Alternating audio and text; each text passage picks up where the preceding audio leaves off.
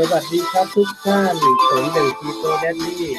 กลับมาพบกับทุกท่านอีกแล้วนะครับวันนี้ในชื่อตอนที่ว่า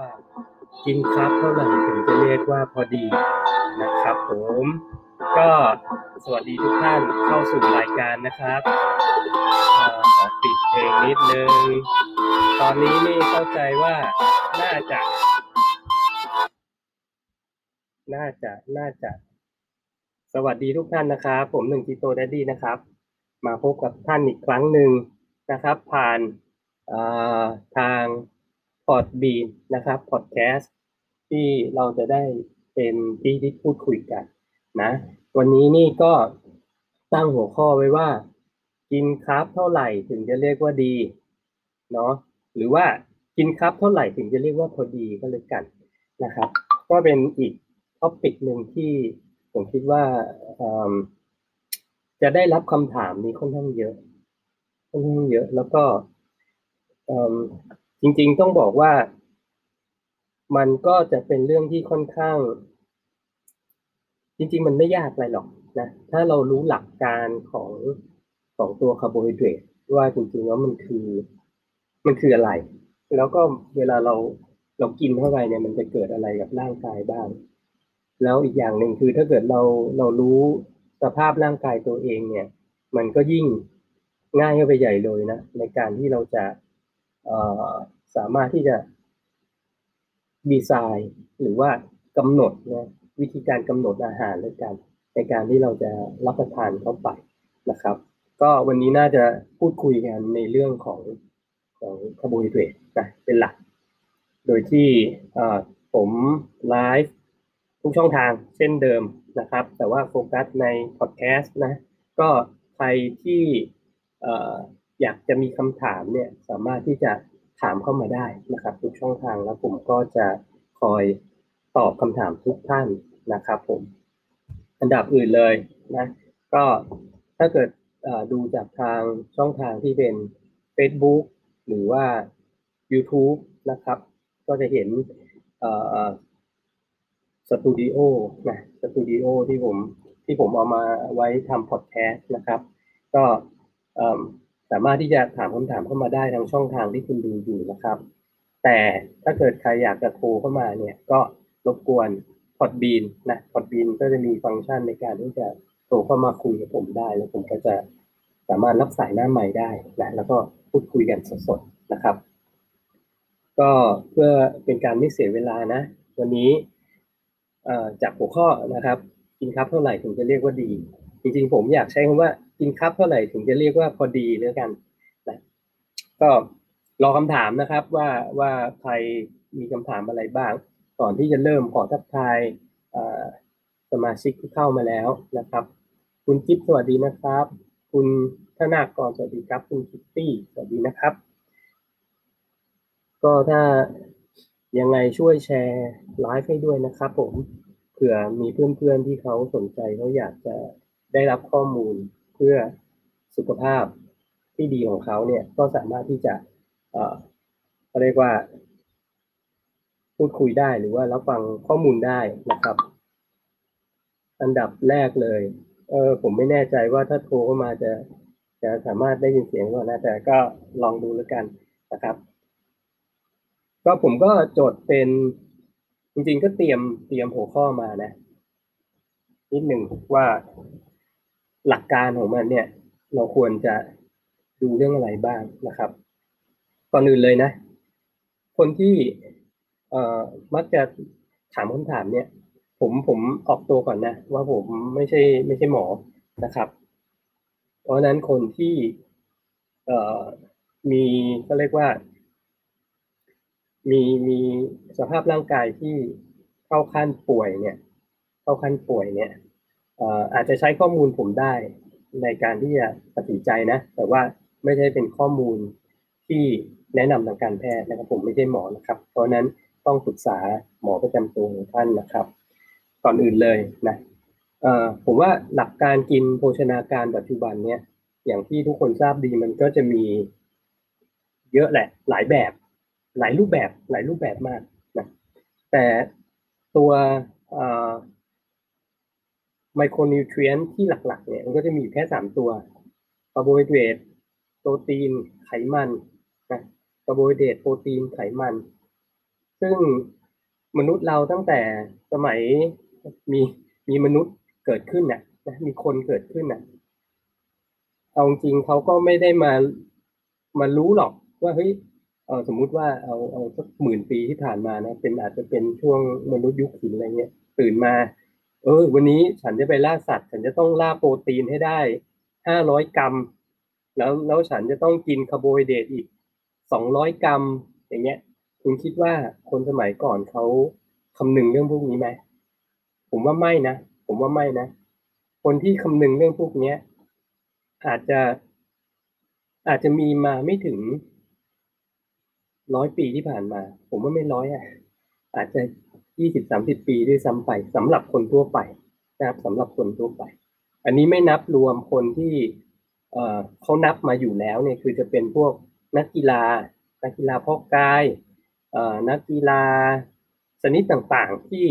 เขาเล็งผลเลิศทางด้านเอ่อ performance นะทางด้านการกีฬาก็จะมีวิทยาศาสตร์การกีฬามีนักโภชนากรที่ที่มาแนะนำว่าควรจะต้องกินอาหารในสัดส่วนเท่าไหร่อาหารแล้วก็อาหารต้องเป็นประเภทไหนอย่างเงี้ยมันเพิ่งมีมาเองนะครับ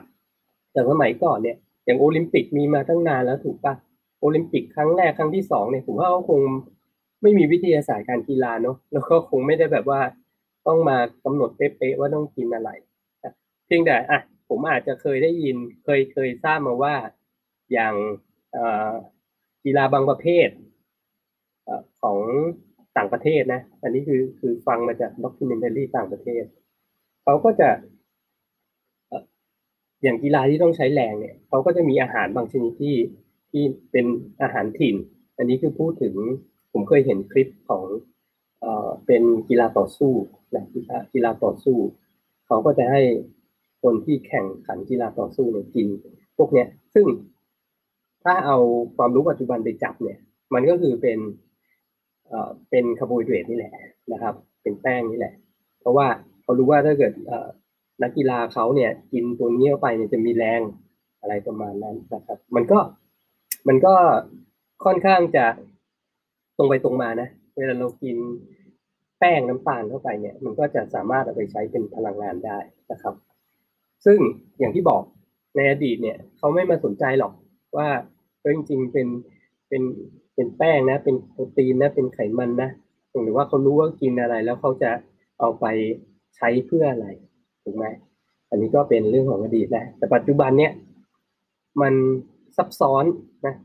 ชีวิตมันยากขึ้นยากขึ้นเยอะเพราะอะไรเพราะผมคิดว่าคนสมัยก่อนเนี่ยเขาเขากินอาหารเนี่ยเขากินตามสิ่งที่เขามีตามภูมิภาคตามที่เขาหาได้นะครับเขาไม่ได้บอกว่าเอ่อสมัยไหนสมัยเนี่ยหมื่นปีที่แล้วตื่นมาบอกว่าเดี๋ยวฉันไปหาซื้อโจ๊กที่เซเว่นแล้วกันมันคงไม่ได้ไม่ได้มีอะไรขนาดนั้นถูกไหมก็ต้องหากินตามธรรมชาติตามที่มีไม่มีก็ไม่กินคือไม่กินก็ได้ไงถูกปะแต่คนสมัยเนี้ยให้อดอาหารสักมื้อหนึ่งนี่ทุรนทุรายเลยตื่นเช้ามาไม่กินนี่แสบท้องแสบไส้หรือเป็นโรคกระเพาะนะเราถึงมาคุยกันในในในช่องทางนี้นะเพราะเราเราคุยเรื่องสุขภาพเรื่องการทำฟาสติ้งเนี่ยการกินหลักโภชนาการหลายๆรูปแบบแล้วมันจะเหมาะกับเราอย่างไรนะครับก็เกิดมาซะยาวนะอันดับแรกเลยผมว่าคาร์โบไฮเดรตเนี่ยโดยเฉพาะอย่างยิ่งคนที่ที่กินโลคาร์บกินคีโตอันนี้ผมขอขอพูดกับคนที่กินคีโตโลคาร์บนะถ้าเกิดคนที่เขากินเอ่อกินแบบชนิดอื่นน่ะเอาจริงอาจจะไม่ต้องมาฟังก็ได้นะเพราะว่าเพราะว่าวิธีแนวทางมันไม่เหมือนกันนะครับผมอยากจะพูดถึงคนที่กินคีโตโลคาร์บแล้วกันเพราะว่าอย่างที่เราทราบดีคนที่กินคีโตโลคาร์บเนี่ยเอ่อแมคโครนิวทรีนที่ต้องตัดเลยอ่ะมันก็คือคาร์โบไฮเดรตมันต้องกินน้อยนะน้อยแค่ไหนเดี๋ยวมาคุยกันแล้วแค่ไหนถึงว่ามากนะครับแล้วจะกินตอนไหนจะกินทำไมจะกินเมื่อไหร่ อย่างเงี้ยอันนี้ก็น่าจะเป็นท็อปิกที่ผมอยากคุยให้ฟังนะครับส่วนคนที่กินไดเอทชนิดอื่นจะฟังก็ได้นะไม่ได้ว่านะครับเพียงแต่ว่าอย่าเอาไปเป็นที่โต้เถียงเพราะว่ามันไม่เหมือนกันนะมันไม่เหมือนกันในแง่คนปฏิบัตินะครับผมก็จะปฏิบัติในแนวทางของคีโตโลคาร์บแต่ว่าใช้คาร์โบไฮเดรตเข้ามาช่วยนะมาช่วยอะไรเดี๋ยวเล่าให้ฟังอันนี้อันดับแรกเลยคาร์โบไฮเดรตอย่างที่บอกคือแป้งน้ำตาลสามารถที่จะร่างกายสามารถใช้เป็นพลังงานได้นะครับสามารถใช้เป็นพลังงานได้อันนี้ชัดเจนไม่เถียงด้วยนะเป็นเรื่องที่ทุกคนทราบนะครับเป็นเรื่องที่คนทุกคนทราบ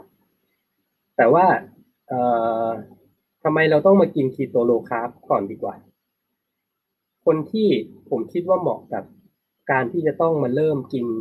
คีโตเจนิกไดเอทหรือว่ามากินโลคาร์บไดเอทเนี่ยแล้วก็ไฮแฟตด้วยเนี่ยก็ส่วนใหญ่ก็คือคนที่ป่วยมาก่อนผมก็ผมก็ป่วยมาก่อนนะซึ่งผมผมเอาจริงนะผมคิดว่าคนในโลกเนี้ยเกินครึ่งเนี่ยนี่คือให้แบบเขาเรียกว่าต่ำๆแล้วนะ เจ็ดสิบห้าเปอร์เซ็นต์ ด้วยกัน แปดสิบถึงเก้าสิบเปอร์เซ็นต์ นะครับป่วยป่วยไม่รู้ตัวนะครับเอาเป็นห้าสิบแล้วกันครึ่งนึงของโลกเนี่ยหรือใครจะเถียงผมก็ได้นะแต่ครึ่งนึงของของคนในโลกเนี่ยตั้งแต่เกิดมาเลยแหละผมว่าค่อนข้างสุขภาพไม่ค่อยดีนะครับอย่างที่เอ่อคุยกับอาชัยวันก่อนน่ะคนที่ร่างกายไม่ค่อยดีหรือว่าหรือว่ามีแนวโน้มที่จะสุขภาพแย่ลงอ่ะคือพลังงานอย่าเรียกว่าแป้งน้ำตาลที่แบบใช้ได้ไม่ดีเลยไขมันก็ใช้ได้ไม่ดีดังนั้นไม่อ้วนหรอกถูกไหมคือถ้าเกิดเราสามารถใช้ไขมันเป็นพลังงานได้ดีเนี่ยไขมันที่ถูกจัดเก็บในร่างกายเราอ่ะมันต้องถูกเอามาใช้ได้นะครับแต่มันมันถูกใช้ไม่ได้นะแป้งน้ำตาลที่กินเข้าไปก็ใช้ไม่ได้ใช้ได้ไม่เต็มประสิทธิภาพจนมันมันล้นมันเหลือจนร่างกายต้องไปเก็บไว้เป็นไขมันก็พอกเข้าไปอีกนะครับเพราะนั้นคนที่มาจากจุดตั้งต้นอย่างผมเนี่ยสุขภาพไม่ดีเนี่ยคือน้ำตาลก็ใช้ไม่ได้ไขมันก็ใช้ไม่ได้ถึงเอ่อบอกว่าการการเปลี่ยนนะครับการเปลี่ยนพฤติกรรมการกินหรือว่าทำให้ตัวเองมีสุขภาพดีขึ้นเนี่ยผมคิดว่าการกินคีโตเจนิกไดเอทหรือว่าการกินโลคาร์บไดเอทนะครับโลคาร์บไฮแฟตเนี่ยมันสามารถที่จะช่วยรีเซ็ตร่างกายของคุณได้นะครับสามารถรีเซ็ตร่างกายคุณได้โดยอันดับแรกเนี่ยทำให้ร่างกายเนี่ยสามารถใช้ไขมันเป็นก่อนนะสามารถใช้ไขมันเป็นพลังงานให้ได้นะครับโดยที่อาจจะใช้ไขมันที่เอ่อเกิดจากสิ่งที่เรากินเข้าไปหรือใช้ไขมันจากไขมันสะสมของตัวเองให้เป็นนะอันนี้คือจุดประสงค์สำคัญนะในการที่เราจะพัฒนาเขาเรียกว่าเอ่อการเผาผลาญสารอาหารของร่างกายโดยใช้หลักการโภชนาการแบบโลคาร์บนะครับก็อันนี้ก็จะเป็นประเด็นแรกที่อยากเคลียร์ให้ฟังว่าทำไมเราถึงต้องมากินแบบนี้นะอันนี้เอ่ออย่างที่เราทราบกันก็คือว่าคนที่กินกินโลคาร์บไดเอทหรือว่าคีโตเจนิกไดเอทเนี่ยเราจะกินคาร์โบไฮเดรตที่ค่อนข้างต่ำนะครับแต่ว่าก็ยังมีเข้ามานะไม่ใช่ว่าเป็นศูนย์นะก็คือต่ำนะครับอันนี้ต้องมาเข้าใจก่อนคำว่าต่ำในที่นี้เนี่ยเขาเขาขีดเส้นกันตรงไหนนะถ้าเอาตามหลักการของโภชนากรโภชนากรคือผมเคยเรียนตัว nutrition มานะครับเขาบอกว่าถ้าคาร์โบไฮเดรตต่ำกว่า สี่สิบเปอร์เซ็นต์ ของแคลอรี่อินเทคทั้งวันเนี่ยถือว่าเป็นโลคาร์บ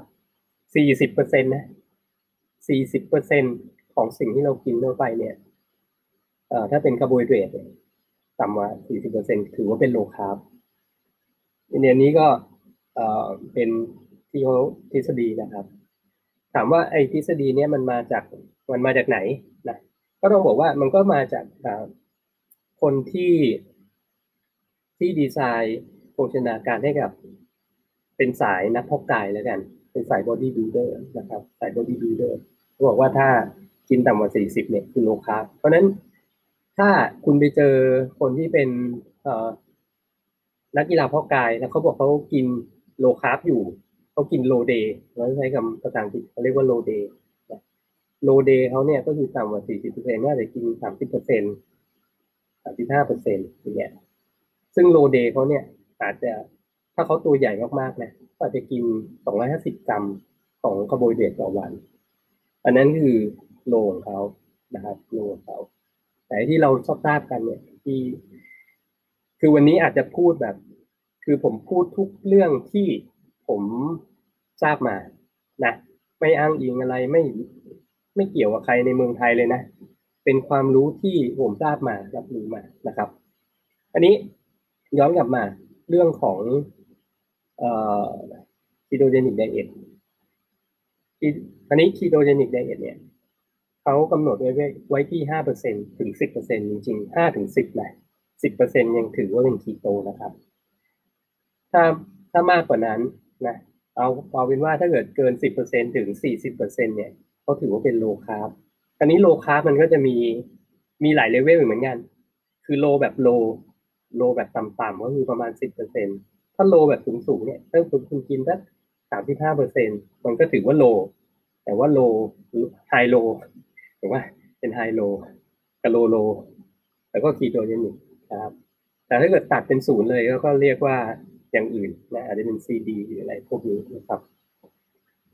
อันนี้ยิ่งงงหนักเลยใช่ไหมเอาแล้ว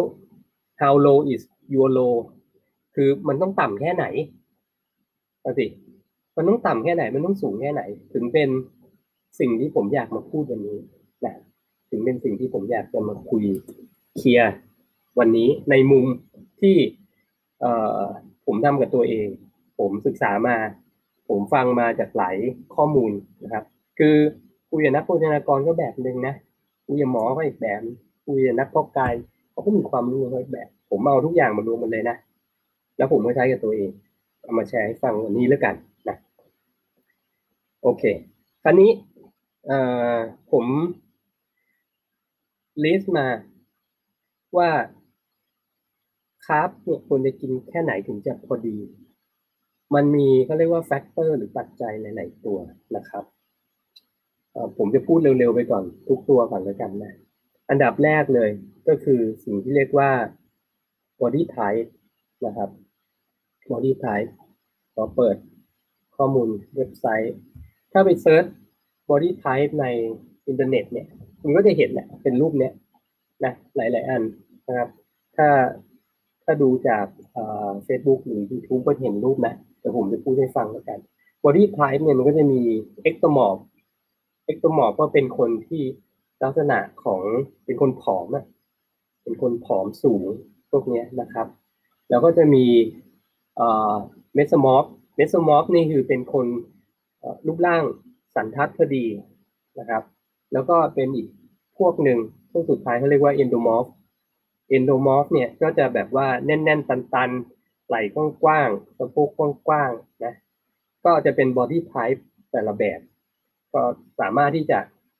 แต่ละคนสามารถที่จะลองลองเทียบตัวเองกับกับรูปในอินเทอร์เน็ตก็ได้นะครับว่าเราน่าจะเป็นแบบไหนอันนี้ body type เนี่ยต้องบอกว่ามันเกี่ยวข้องอะไรกับการกินคาร์โบไฮเดรตคือถ้าเกิดคุณเป็นคนที่ผอมสูงผอมรูปร่างผอมอะอยู่แล้วตั้งแต่ตั้งแต่เกิดมา body type คุณเป็นเป็นectomorphเนี่ย body type แบบนี้สามารถที่จะกินคาร์โบไฮเดรตได้เยอะกว่าเพื่อนคือกินเข้าไปก็ไม่อ้วนนะคือกินเข้าไปแล้วมันถูกใช้มันเหมือนกับสามารถที่จะเอ่อเผาผลาญได้ดีนะครับคนที่อยู่ตรงกลางเนี่ยก็คือปานกลางหมายถึงว่ากินได้เยอะ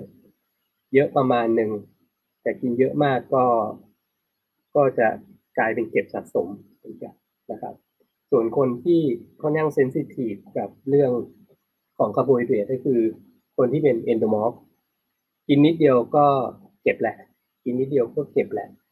นะอันนี้ก็คือเป็นอันแรกนะครับอันแรกที่ อยากจะให้ทุกคนลองกลับไปคิดนะว่าตัวเอง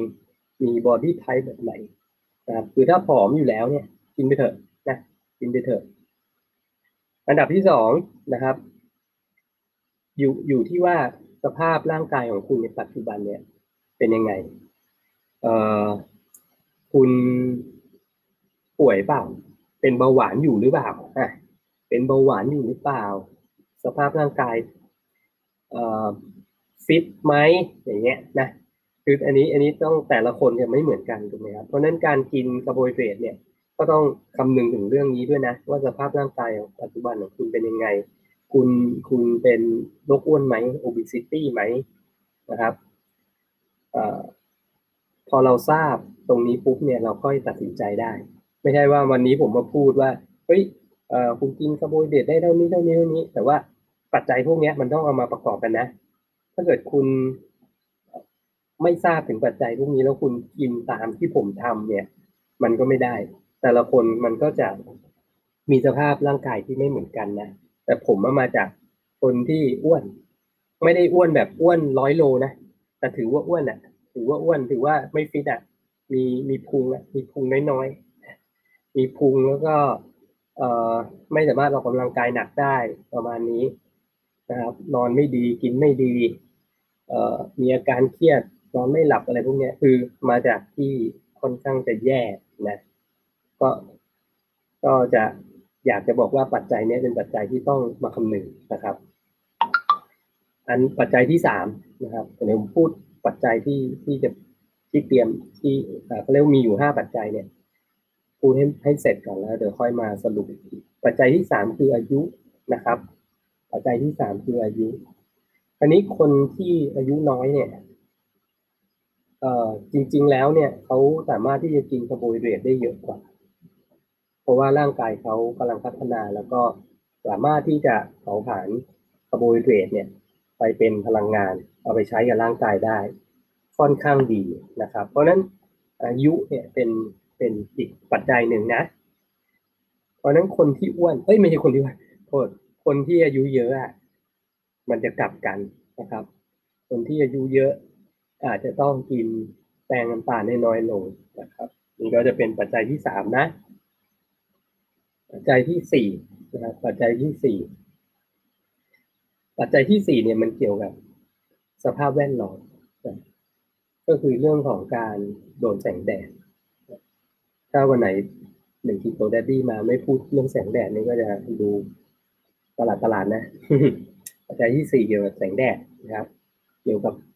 อาหารตามฤดูกาลณที่ที่คุณอยู่นะครับแล้วคุณโดนแสงแดดไหมด้วยนะหมายถึงว่าถ้าเกิดคุณกินอาหารที่ผิดฤดูกาลนะครับคุณไปกินอะไรดีอ่ะไปกินทุเรียนในหน้าหนาวเนี่ยแล้วไม่โดนแดดด้วยอันนี้ยิ่งยิ่งผิดพลาดนะครับในการที่เอ่อคุณกินคาร์โบไฮเดรตผิดจังหวะนะเพราะนั้นเรื่องนี้สำคัญก็จะเน้นว่าคุณจะกินคาร์บได้เนี่ยคุณก็ต้องกินคาร์โบไฮเดรตที่มันอยู่ในซีซันนอลก็คืออยู่ตามฤดูกาลและคุณต้องเอาตัวเองเนี่ยมาโดนแสงแดดณตอนนั้นด้วยณเวลานั้นด้วยครับมันถึงจะสัมพันธ์กันนะอันนี้คือปัจจัยที่สี่ปัจจัยที่ห้านะครับปัจจัยที่ห้าอันนี้คุณรู้ปัจจัยสี่อันหลักๆแล้ว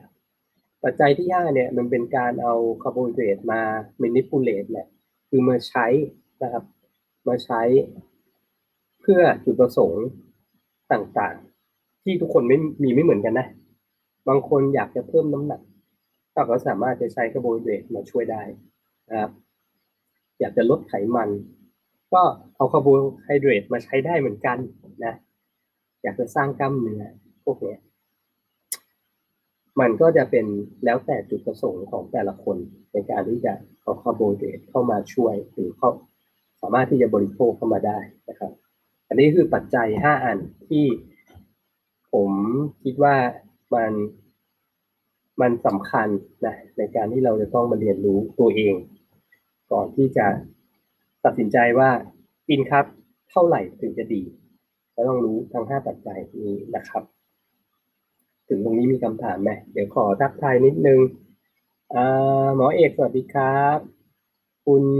ปัญจิลาคุณศิลปัสสอนสวัสดีนะครับคุณคุณชมสวัสดีครับขออนุญาตแชร์ที่กลุ่มจีจีคีโตยินดีครับ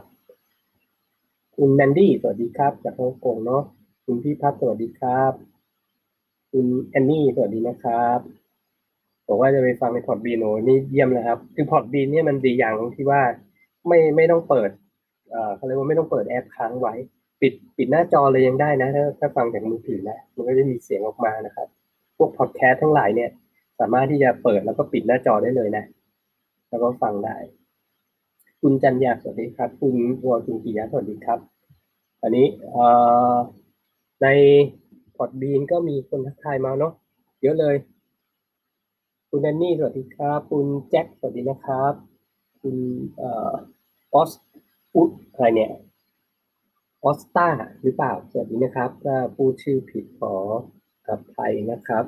ก็รับชมรับฟังจากที่ไหนก็แจ้งมาได้นะครับผลการรับฟังอยู่ประเทศไหนกันบ้างก็บอกได้นะครับเราค่อนข้างอินเตอร์เนชั่นแนลนะแล้วก็ช่วยแชร์ไปด้วยแล้วกันมีคำถามส่งเข้ามาได้เลยนะอยากได้คำถามมากๆนะครับโอเคนะผมสรุปให้ฟังอีกทีห้าปัจจัยก่อนที่จะรู้ว่าเราต้องก่อนที่จะตัดสินใจว่าเราควรจะกินคาร์โบไฮเดรตเท่าไหร่นะอันดับแรก body type body type ของคุณเป็นแบบไหนนะครับอันดับที่สองสภาพร่างกายปัจจุบันของคุณเป็นยังไงนะแข็งแรงดีไหมมีโรคภัยไข้เจ็บอะไรไหมอ้วนไหมผอมไหมนะครับอันนี้คือสิ่งที่เป็นปัจจัยสำคัญนะอันดับที่สามคือเรื่องอายุถ้าอายุน้อยอาจจะกินได้เยอะกว่าคนอายุเยอะนะอันดับที่สี่เอ่อการกินคาร์โบไฮเดรตนั้นๆเนี่ยหรือชนิดนั้นเนี่ยต้องสัมพันธ์กับภูมิภาคและที่สำคัญคือคุณต้องไปโดนแดดด้วยนะครับอันดับที่ห้าจะกินแค่ไหนยังไงเนี่ยอยู่ที่จุดประสงค์นะก็เดี๋ยวจะมาพูดรายละเอียดให้ฟังทีเดี๋ยวขออนุญาตทานน้ำก่อนอันดับแรกเลยเอ่อผมพูดไปแล้วเนาะว่าเวลาเขาเขาดีไฟน์คำว่า low carb เนี่ยมันมันคืออะไรนะครับพูดอีกทีหนึ่งก็คือว่าถ้า low carb เขาหมายถึงว่ากินคาร์โบไฮเดรตน้อยกว่า สี่สิบเปอร์เซ็นต์ ของ total calorie intake ต่อวันนะ สี่สิบเปอร์เซ็นต์ ถ้าน้อยกว่านั้นเนี่ยก็ถือว่าเป็น low carb นะครับถ้าเป็น ketogenic diet ก็จะตกอยู่ที่ ห้าเปอร์เซ็นต์ ถึง สิบเปอร์เซ็นต์ นะครับ ห้าเปอร์เซ็นต์ ถึง สิบเปอร์เซ็นต์ หรือบางทีเขาเรียกว่า very low carb คือ low carb จ๋าๆหน่อยนะ ห้าเปอร์เซ็นต์ ถึง สิบเปอร์เซ็นต์ อันนี้ด้วยปัจจัยที่ผมพูดไปแล้วเนี่ยผมคิดว่าคนที่เหมาะกับการกิน low carb ทั้งหลายทั้งปวงนะน้อยกว่า สี่สิบเปอร์เซ็นต์ นี่แหละนะครับก็คือคนที่มีสุขภาพที่ไม่ดีมาก่อนนะคนคนป่วยอ่ะนะคนป่วยเป็นเบาหวานความดันโรคหัวใจมะเร็งหรือว่าเป็นคนอ้วนนะครับคนที่อยู่ในกลุ่มนี้เนี่ยผมว่าต้องต้องเลยล่ะต้องกินโลคาร์บต้องหัดกินโลคาร์บนะครับต้องหัดกินโลคาร์บคนที่ป่วยส่วนใหญ่เนี่ยเขาเขาไม่ค่อยสนใจเรื่องโภชนาการเขากินตามใจปากเขากินตามสิ่งที่เรียกว่าอร่อยนะซึ่งสิ่งที่เรียกว่าอร่อยเนี่ยมันก็คืออะไรที่มันหวานๆแหละเพราะว่าการทำอาหารให้มันรสมันหวานเนี่ยคนจะติดพอคนมันติดปุ๊บเนี่ยเขาขายได้ดีนะครับเขาขายได้ดีพวกผลิตภัณฑ์โลว์แฟตทั้งหลายเนี่ยเอ่อต้องบอกว่าอาหารเนี่ยหรือว่าอาหารอาหารธรรมชาติทุกอย่างเนี่ยที่ที่มันอร่อยเพราะว่ามันมีไขมันแทรกอยู่ถ้าเกิดเอาไขมันออกเนี่ยเหมือนคุณเอาเอาง่ายๆหมูอ่ะถ้าคุณคุณกินสเต็กเนี่ยสเต็กที่มันมีเอ่อหมูหรือเนื้อก็ได้นะมีมันแทรกอ่ะสังเกตดูมันจะอร่อยกว่าแต่ถ้าเกิดสมมุติว่าเอาคุณเอามันออกเนาะแถมคุณเอาไปแช่ตู้เย็นแล้วจะกินทีเอาไปไปไมโครเวฟจนมันแข็งเป๊กอ่ะแข็งเป๊กเลยอ่ะไม่มีไขมันเลยไม่มีน้ำอยู่ในตัวมันเลยคุณคิดว่ามันอร่อยไหม มันไม่อร่อยถูกปะเพราะฉะนั้นอุตสาหกรรมอาหารเนี่ยเขาถ้าเขาเอาไขมันออกเนี่ยเขาต้องเติมน้ำตาลลงไปเพื่อที่จะให้คนมันซื้อซ้ำติดรสหวานนะครับก็คนปัจจุบันก็จะมีปัญหาเรื่องพวกนี้แหละก็คือกินแบบกินตามที่ที่เขาเอามาขายนะมันก็จะทำให้เกิดอาการที่เรียกว่าติดน้ำตาลติดน้ำตาลปุ๊บมันก็จะเกิดอาการที่เรียกว่าไขมันสะสมนะแล้วก็นำไปสู่โรคร้ายต่างๆนะครับนำไปสู่โรคร้ายต่างๆที่ที่เกิดขึ้นที่เราทราบกันดีอันนี้คำว่ากินคาร์บเท่าไหร่ถึงเรียกว่าดีในความหมายผมเนี่ยผมมองคาร์โบไฮเดรตเป็นอะไรรู้ไหมผมมามองคาร์โบไฮเดรตเป็นซัพพลีเมนต์เป็นอาหารเสริมอืมเป็นอาหารเสริมเอ่อไม่แน่ใจว่าเคยได้ยินในมุมนี้หรือเปล่านะแต่สำหรับผมเนี่ยคาร์โบไฮเดรตผมคืออาหารเสริมผมไม่กินก็ได้แต่ถ้าผมได้กินเนี่ยผมกินเพื่อจุดประสงค์บางอย่างถึงกินนะจะกินน้อยก็ได้จะกินเยอะก็ได้อยู่ที่จุดประสงค์ที่ผมอยากได้อีกเช่นเดียวกันไม่กินก็ได้ไม่ได้อยากกินก็ได้นะคือมันเลยกลายเป็นว่าสำหรับตัวเองเนี่ยกินเท่าไหร่ถึงดีคือกินเท่าที่ร่างกายเก็บได้คุณมีถังเก็บคาร์โบไฮเดรตเนี่ยแค่ไหนคุณก็กินแค่นั้นแหละนะครับเพราะเมื่อเมื่อเมื่อใดก็ตามที่คุณกินเกินถังเก็บคาร์โบไฮเดรตในร่างกายคุณเนี่ยมันก็เรียกว่า spill over คือมันจะล้นวันล้นปุ๊บมันจะเก็บเป็นไขมันนะครับก็ต้องบอกว่าบางทีผมก็ชอบที่จะมีไขมันในร่างกายมากกว่าปกติเพราะนั้นบางช่วงก็อาจจะกินเยอะได้แต่บางช่วงเนี่ยไม่อยากจะมีไขมันเยอะเพราะฉะนั้นเราก็ต้องกินให้พอดีกับถังที่เราเก็บเอาไว้ที่เราที่เรามีมีเตรียมไว้เก็บพวกชูการ์พวกน้ำตาลกลูโคสพวกนี้นะครับเพราะฉะนั้นง่ายๆเลยสำหรับผมกินเท่าไหร่ก็คือกินไม่ให้เกินถังที่ที่ร่างกายผมเก็บได้อันนี้ถังที่พูดถึงเนี่ยมันคืออะไรนะเอ่อง่ายๆเลยมันก็คือ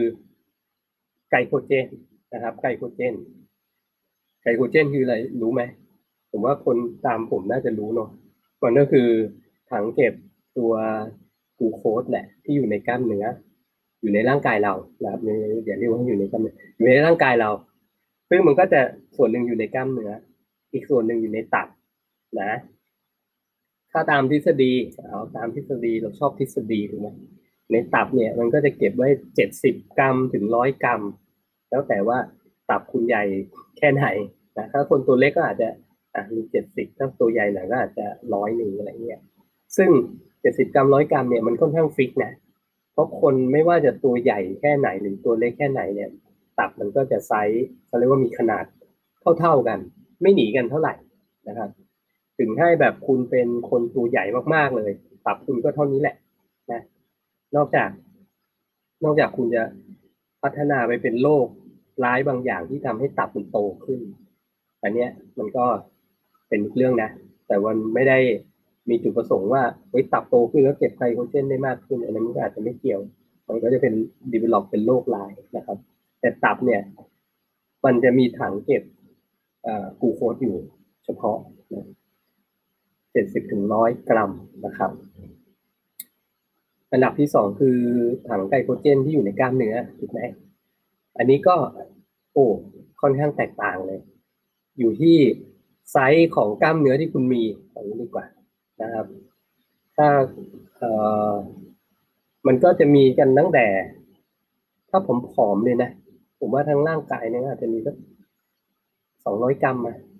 นี่คือผอมนะสองร้อยกรัมนะครับสองร้อยกรัมบวกที่ตับถ้าคุณคุณตัวเล็กด้วยผอมด้วยก็สองร้อยบวกเจ็ดสิบนะก็สองร้อยเจ็ดสิบกรัม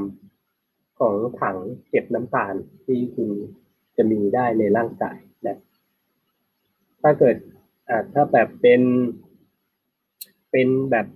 นักเพาะกายตัวใหญ่เลยนะให้ตับร้อยหนึ่งเลยอ่ะตับใหญ่ด้วยอ่ะตับเก็บได้ร้อยกรัมกล้ามเนื้อก็อาจจะเก็บได้สักสี่ร้อยกรัม ตัวใหญ่ปักเลยนะกล้ามเนื้อนี่แบบแน่นๆเลยก็รวมแล้วก็ห้าร้อยกรัมแม็กซิมัมเลยห้าร้อยกรัมอย่างผมตัวเท่าลูกหมาก็อาจจะอาจจะอาจจะมีกล้ามนิดนึงนะตอนนี้เริ่มมีกล้ามแล้วก็อาจจะสักสองร้อยห้าสิบสามร้อยกรัมอะไรประมาณเนี้ยนะครับก็ไม่ได้ใหญ่อะไรคือตัวผมไม่ได้ใหญ่อะไรก็อาจจะประมาณสามร้อยกรัมแล้วกันกลมๆนะก็มันก็แค่เดาแหละเดาจากจากรูปร่างที่เรามีน้ำหนักที่เรามีนะครับกล้ามเนื้อที่เรามีอันนี้ก็แต่ละคนก็สามารถที่จะเอ่อลองใช้เทคนิคแบบนี้นะไปกะประมาณของตัวเองได้นะครับแต่ถ้าอยากรู้แม่นๆก็อาจจะมีอุปกรณ์บางอย่างในโลกนี้นะที่เขาสามารถสแกนแล้วบอกได้พวกเครื่อง เอ็ม อาร์ ไอ อะไรพวกนี้นะครับก็ถ้าใครอยากรู้เป๊ะๆก็ลองไปไปหาเครื่องพวกนั้นวัดเอาแล้วกันนะแต่ผมคิดว่ามันก็ไม่ได้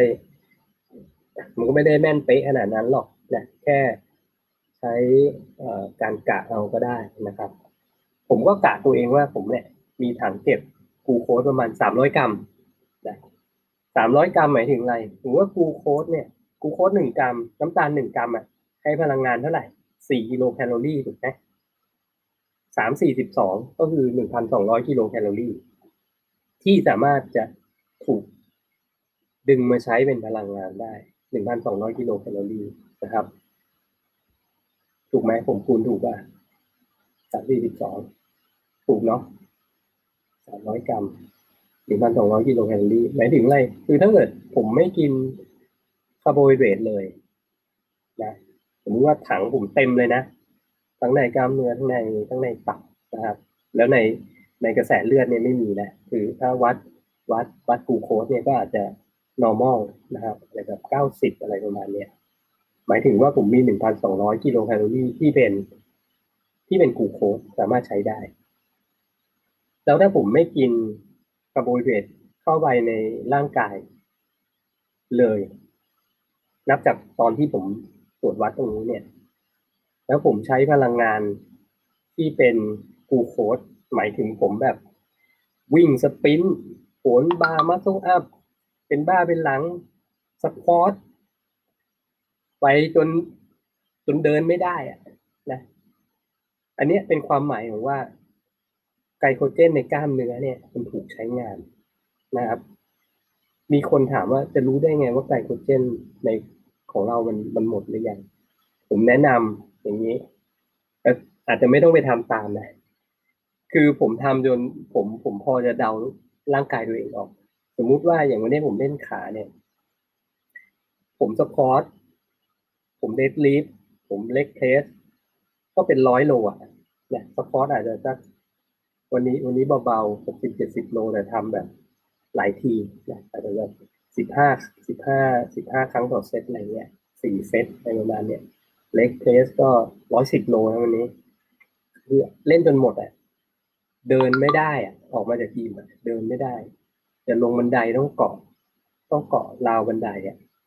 เพราะมันไม่มีแรงเลยอันเนี้ยคืออาการของคือไกลโคเจนในกล้ามเนื้อมันหมดมันหมดแต่แขนมันยังมีแรงถูกไหมพวกนี้ไม่เล่นแขนเพราะนั้นไกลโคเจนเนี่ย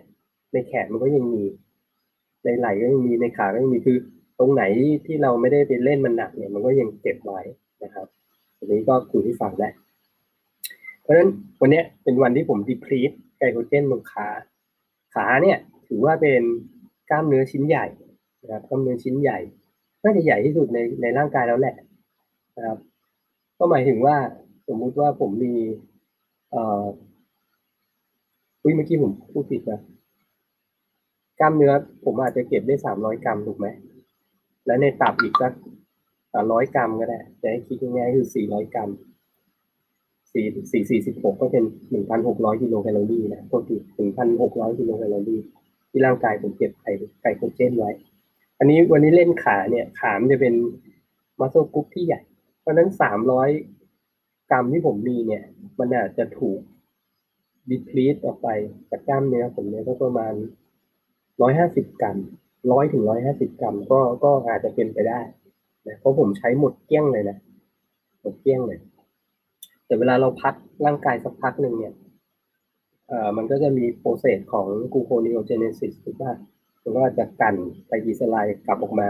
เป็นพลังงานเพราะว่าตอนนี้ผมยังอยู่ในโหมดคีโตซิสอยู่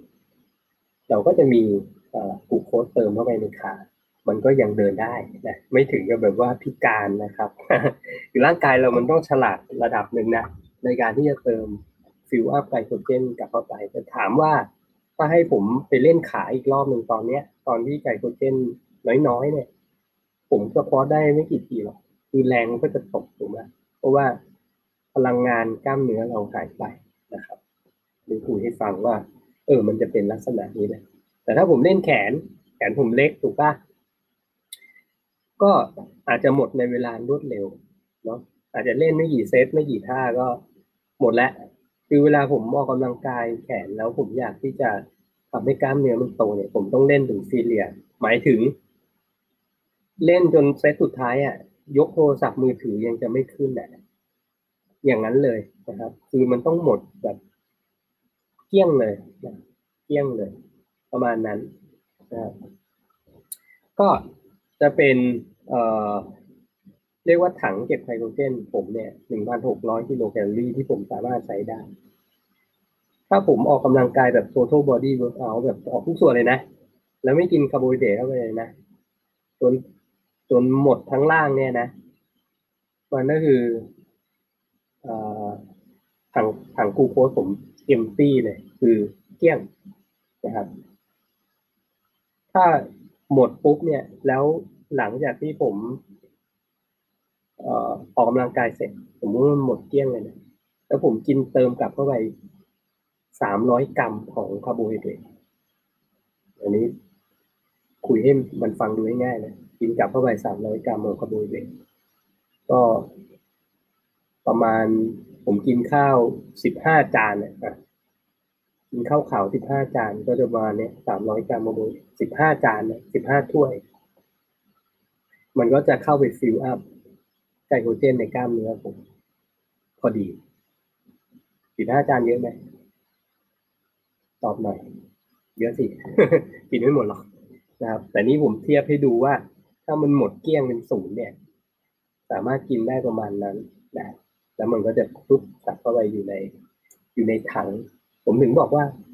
ตัวผมเนี่ยจะกินแค่ไหนเนี่ยผมคำนึงถึงถังที่ผมมีพร้อมที่จะเก็บแต่มันเป็นไปไม่ได้ที่ถังเก็บไกลโคเจนของกล้ามเนื้อกับตับเนี่ยมันจะเป็นศูนย์ไม่มีนะครับมันก็จะมีการเข้าใจผิดหรือว่าเราจะเรียกอย่างนั้นนะคืออาจจะไม่ไม่ไม่ไม่ได้ไปจินตนาการเอาอะว่าเฮ้ยคนกินคีโตเจนิกไดเอทลดคาร์บจนจนไกลโคเจนเป็นศูนย์แล้วจะสร้างคีโตนผมว่าอันนี้อันนี้ผิดนะอันนี้ไม่ใช่ไม่อย่าเรียกว่าผิดคืออาจจะไปฟังที่ไหนมาหรือว่าอะไรเงี้ยนะมันไม่มันไม่ได้ขนาดนั้นนะครับเอ่อการที่ที่ที่ร่างกายจะสร้างคีโตนได้เนี่ยมันก็คือไกลโคเจนในตับมันต่ำนะครับแต่มันอาจจะไม่เป็นศูนย์ก็ได้นะมันต่ำนะครับอย่างเจ็ดสิบกรัมหนึ่งร้อยกรัมที่อยู่ในตับเราแล้วแล้วมันพร่องลงไปพร่องลงไปถึงจุดที่ว่ามันไม่ปล่อยให้เป็นศูนย์นะในตับยังไงมันก็ต้องสแปร์บางส่วนเอาไว้นะครับเพราะว่ามันมีอวัยวะสำคัญบางอย่างที่ในร่างกายเราเช่นสมองหัวใจเอ่อเม็ดเลือดแดงพวกเนี้ยมันต้องใช้น้ำตาลนะเพราะนั้นมันไม่โง่ขนาดว่าปล่อยให้เป็นศูนย์นะมันจะสแปร์ไว้นะครับพอถึง threshold ที่เรียกว่าเฮ้ยเอ่อไกลโคเจนในตับมันดีครีสเนี่ยแล้วมันรู้ว่าไม่มีชูการ์เข้ามาเนี่ยมันก็จะเริ่มผลิตคีโตนนะอันนี้สำหรับคนที่ fat adapted นะครับแต่ถ้าสำหรับคนที่ไม่ fat adapted เนี่ยร่างกายจะสั่งให้เกิดความหิวแล้วไปกินนะกินน้ำตาลแหละเพราะนั้นก็จะเป็นลักษณะของคนที่เป็นไฮเปอร์ไกลซีเมียนะครับคนที่น้ำตาลตกแล้วแบบไม่ได้ fat adapted อ่ะคือหนทางที่สั่งให้ร่างกายหิวแล้วไปกินเนี่ยมันง่ายกว่าที่จะ fat adapted นะเพราะถ้าเกิดทุกคน fat adapted หมดเป็นอยู่แล้วเนี่ยมันไม่มีโรคร้ายหรอกนะครับ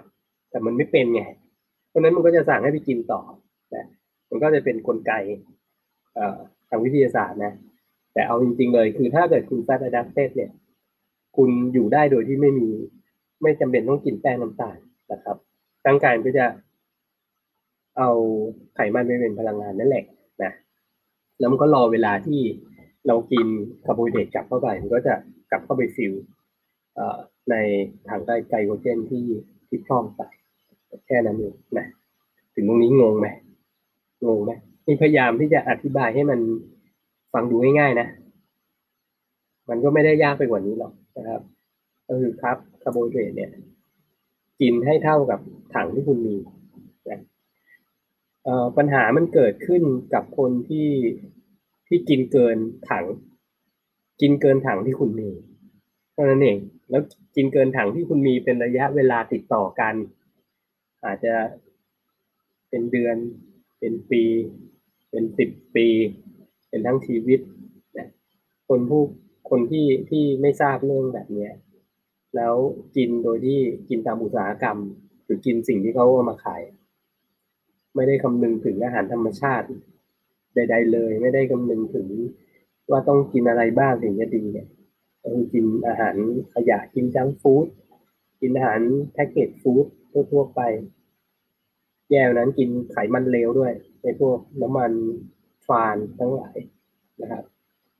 มันถึงสะสมนะกินเกินถังที่ตัวเองมีมันก็เอ่อสปิลโอเวอร์หมายถึงก็ล้นล้นไปเก็บเป็นไขมันสะสม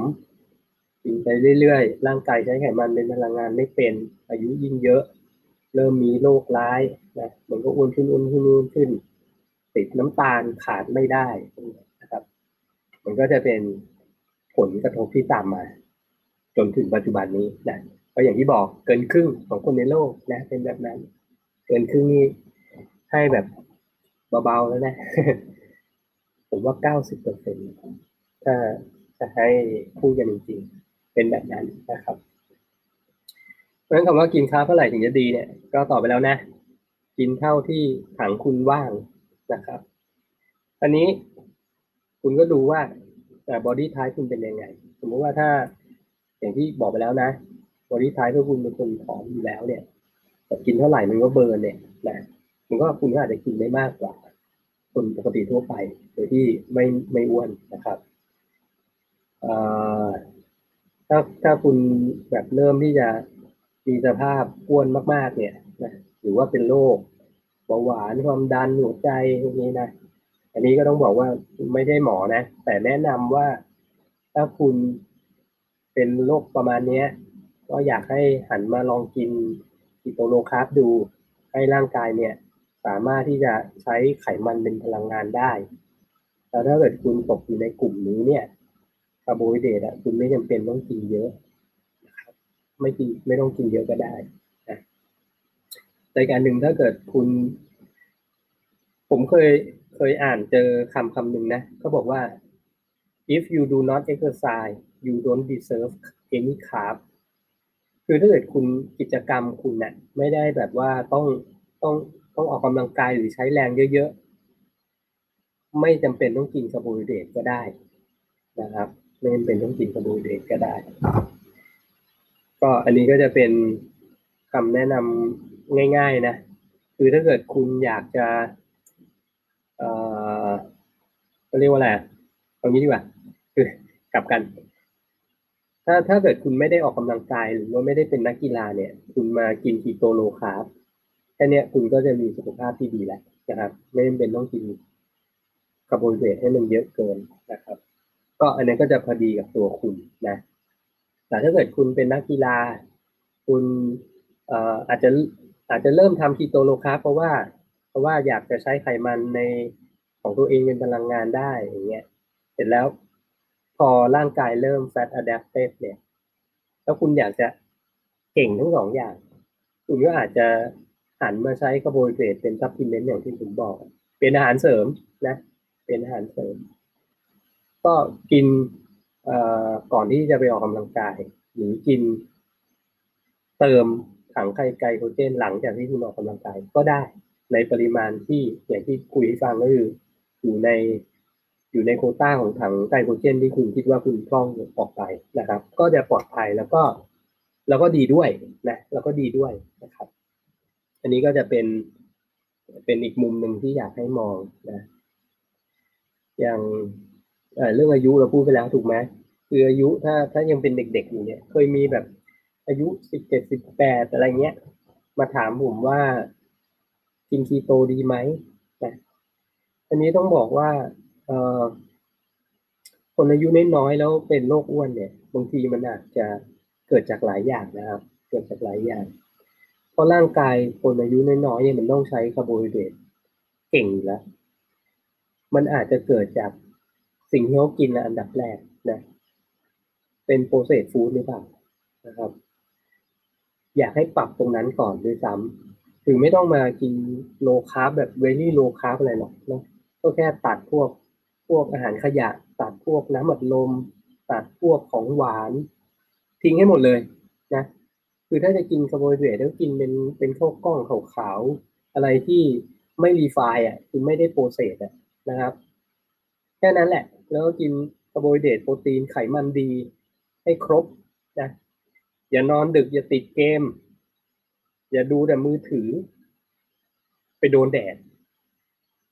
เผลอๆแค่นี้มันก็ทำให้เขาสุขภาพดีขึ้นผอมลงได้นะโดยที่ไม่ต้องไปไปโลคาร์บอะไรไม่ต้องไปแบบเวลี่โลคาร์บก็ได้นะอาจจะลองงั้นก่อนก็ได้แต่ถ้าแบบว่าเอออยากจะเบิร์นแฟตให้มันเก่งขึ้นเงี้ยอยากจะลองโลคาร์บหรือคีโตเจนิกไดเอทหลังจากที่คุณตัดอาหารขยะไปแล้วเนี่ยแล้วคุณค่อยๆลดคาร์บลงหรือทำไอเอฟเพิ่มเนี่ยมันก็มันก็จะเห็นผลได้ง่ายขึ้นนะครับก็ประมาณนี้นะถ้ายังเป็นเด็กอยู่เนี่ยผมว่าเอ่อเรื่องของการคุมคาร์โบไฮเดรตเนี่ยมันจะง่ายกว่าแต่ถ้าเป็นผู้ใหญ่อายุแบบอย่างผมเนี่ยถึงสามสิบห้าอัพอ่ะคราวนี้มันจะเริ่มยากแหละมันจะคือถ้ายิ่งมีโรคอ้วนหรือว่าเป็นเป็นเบาหวานความดันอยู่แล้วเนี่ยนะที่เริ่มเป็นเนี่ยนะผมก็ยังคิดว่าการลดคาร์โบไฮเดรตลงเนี่ยเป็นสิ่งที่จำเป็นนะครับเป็นสิ่งที่น่าจะช่วยได้น่าจะช่วยได้นะครับโดยที่ไม่ต้องรีฟีดคาร์โบไฮเดรตเข้าไปเลยนะจนกว่าร่างกายคุณจะกลับมาเป็นปกติแล้วค่อยว่ากันครับเอ๊ะคุยถึงตรงนี้มีคำถามไหมเอ่ยขอดูทักทายนิดนึงคุณวัดจุงปิยะจากเฟซบุ๊กถามว่านอกเรื่องวันนี้นะคะซาวน่าและอาบน้ำเย็นสามารถทำได้ทุกวันไหมครับทำได้ทุกวันนะครับคุณจิ๊บบอกว่าถามว่าดูแลสุขภาพแต่ถ้าไปเชื่อแล้วได้ข้อมูลที่ไม่ถูกต้องความเชื่อที่ผิดที่คิดว่าถูกที่บอกต่อกันมาเช่นน้ำมันพืชที่เติมไนโตรเจนเช่นน้ำมันถั่วเหลืองดีกว่าน้ำมันมะพร้าวอย่างที่เคยได้ยินเป็นข่าวกันเป็นต้นก็ทำให้สุขภาพแย่ได้เช่นกันและข้อมูลผิดๆอยู่หรือมากมายก็ประมาณนั้นนะครับอันนี้มันก็กระจายเป็นมันก็ต้องถามกลับแหละข้อมูลไหนถูกข้อมูลไหนผิดเนาะใช่ไหมอ่าคือข้อมูลมันมีเหรียญมีสองด้านนะครับคนที่บอกว่าคนที่พูดอย่างหนึ่งแต่เป็นหมอกับผมหนึ่งคีโตแดดดี้มาพูดอีกอย่างหนึ่งคนละแบบกันแต่ผมใครก็ไม่รู้คุณคิดว่าคนทั่วไปเชื่อใครถูกไหมเราก็ต้องเชื่อหมอนะครับเพราะนั้นมันก็อยู่ที่ว่าคนคนนั้นเนี่ยเขาศึกษาความรู้รอบด้านไหมเขาศึกษาลึกพอไหมนะแล้วก็อีกอันก็ผมว่าน่าจะเป็นเรื่องเวรกรรมด้วยนะครับคือบางคนพูดให้ตายก็ไม่เชื่อเราเนาะมันก็เป็นเวรกรรมของเขานะครับไม่ใช่ว่าเขาก็อาจจะกรรมดีก็ได้นะพอตามผมอาจจะแย่ก็ได้นะอีกอย่างหนึ่งผมว่าอยู่ที่คุณคุณจะเชื่อใครคุณต้องดูว่าเขาทำได้หรือเปล่านะครับคุณจะมีโค้ชสักคนหนึ่งเนี่ยผมก็เคยพูดตลอดสมมุติว่าคุณต้องเข้าห้องสอบอ่ะแล้วคุณจะลอกข้อสอบคุณจะลอกคนที่ได้ที่หนึ่งหรือคุณจะลอกคนที่แม่งตกตลอดคุณเลือกเอานะครับก็ง่ายๆนะคุณก็ต้องเลือกลอกคนที่มันได้ที่หนึ่งนะถูกปะเพราะนั้นถ้าคุณไปฟังใครสักคนหรือว่า เดี๋ยวนี้มันเยอะอ่ะนะมันเยอะอ่ะผมผมก็เรสเพคทุกคนนะผมว่าทุกคนก็พยายามที่จะหาความรู้มาแชร์นะครับแต่ก็ต้องดูว่าคนที่เขาเอาความรู้มาแชร์เขาชำนาญแค่ไหนเคยฟังเรื่องไลฟ์โค้ชใช่ไหมไลฟ์โค้ชบางคนก็เอ่อยังหาเงินไม่ได้เยอะเท่าที่โมเนาะแต่ก็โมซะเยอะอะไรเงี้ยมันก็มีนะเพราะนั้นก็เดี๋ยวนี้โลกมันโซเชียลอ่ะก็ต้องใช้วิจารณญาณที่ที่ค่อนข้างละเอียดนะครับอ่ะต่อต่อบ่นซะเยอะเป็นคนแก่เลยคุณจันจีลาเอ่อพิมพ์ทองพิมพ์แต่พิมพ์ทองการทำงานบ้านหรือทำงานส่วนมีกิจกรรมที่ใช้ไก่โคเคนนะครับคือกิจกรรมที่ใช้ไกลโคเจนเป็นกิจกรรมที่เขาเรียกว่าการเบิร์นน้ำตาลนะครับทุกกิจกรรมแหละมันเบิร์นทั้งได้ทั้งน้ำตาลทั้งทั้งไขมันนะแต่คราวเนี้ยต้องบอกว่าการที่เราจะเบิร์นถังไกลโคเจนได้ประสิทธิภาพสูงเนี่ยมันอาจจะต้องเป็นเป็นกล้ามเนื้อ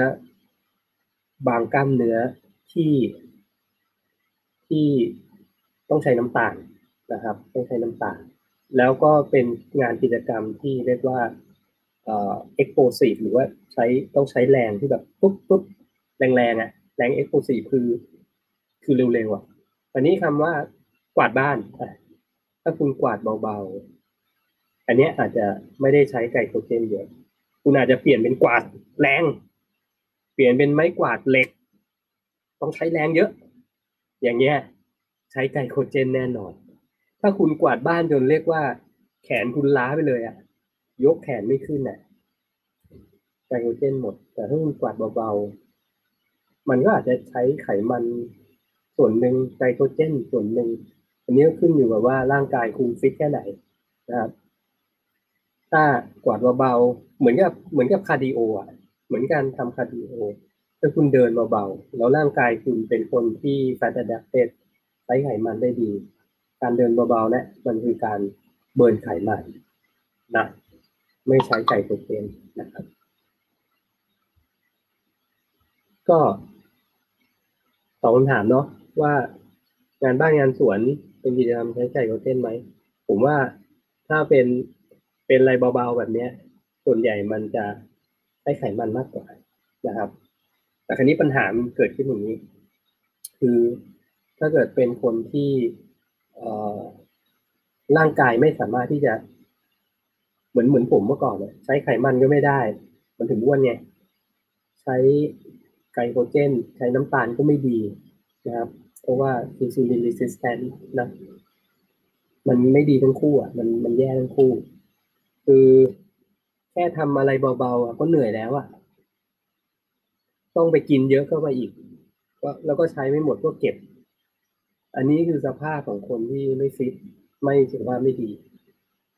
ทำงานบ้านเบาๆก็เหนื่อยแล้วก็ก็มีนะเพราะฉะนั้นมันอันเนี้ยมันคือสิ่งที่ที่ถ้าอยากสุขภาพดีต้องพัฒนานะครับต้องพัฒนา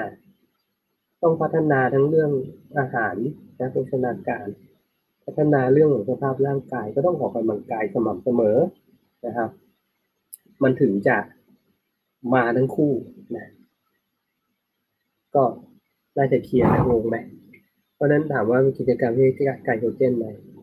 ก็ maybe นะครับแต่คำถามมันมันไม่ชัดเจนแล้วแต่คนนะครับอาจจะใช้ก็ได้อาจจะไม่ใช้เลยก็ได้คุณอีสเตอร์สนใจถามว่าสอบถามการตากแดดเพื่อรับวิตามินเคยตากตอนบ่ายสองฟาดเต็มหน้าเลยมีวิธีแก้ไขยังไงเอ่อต้องฝึกร่างกายครับคนที่ฝ้าขึ้นเพราะตากแดดเนี่ยก็คืออาจจะไม่ไม่เคยฝึกมาก่อนผมแนะนำว่าคือฝ้าคือถ้าถ้าเม็ดสีเราไม่แข็งแรงแล้วไปโดนแดดจัดๆเนี่ยมันมีโอกาสที่เอ่อจะเกิดฝ้าได้อันนี้ชัดเจนนะเราต้องค่อยๆเริ่มนะครับค่อยๆเริ่มอาจจะใช้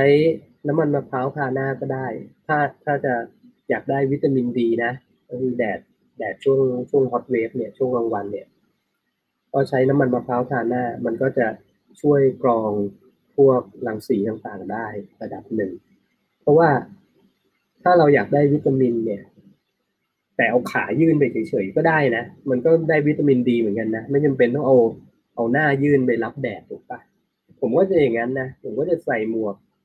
เอ่อป้องกันหรือว่าอยู่ในเฉดอ่ะคืออยู่ในร่มร่มเงาแต่ส่วนอื่นเนี่ยโดนแดดเต็มที่เลยถอดเสื้อถอดเสื้อถอดเรียกว่าใส่กางเกงขาสั้นนะช่วงนี้ผมจะชอบให้แดดมันโดนช่วงต้นขานะเพราะต้นขาผมมันขาวไงมันเริ่มจะสีไม่เท่ากันนะครับก็จะให้มันโดนต้นขาค่อนข้างเยอะเหมือนกันเพราะฉะนั้นฝ้าแนะนำว่าเอ่ออันดับแรกอาจจะใช้น้ำมันมะพร้าวทาหน้า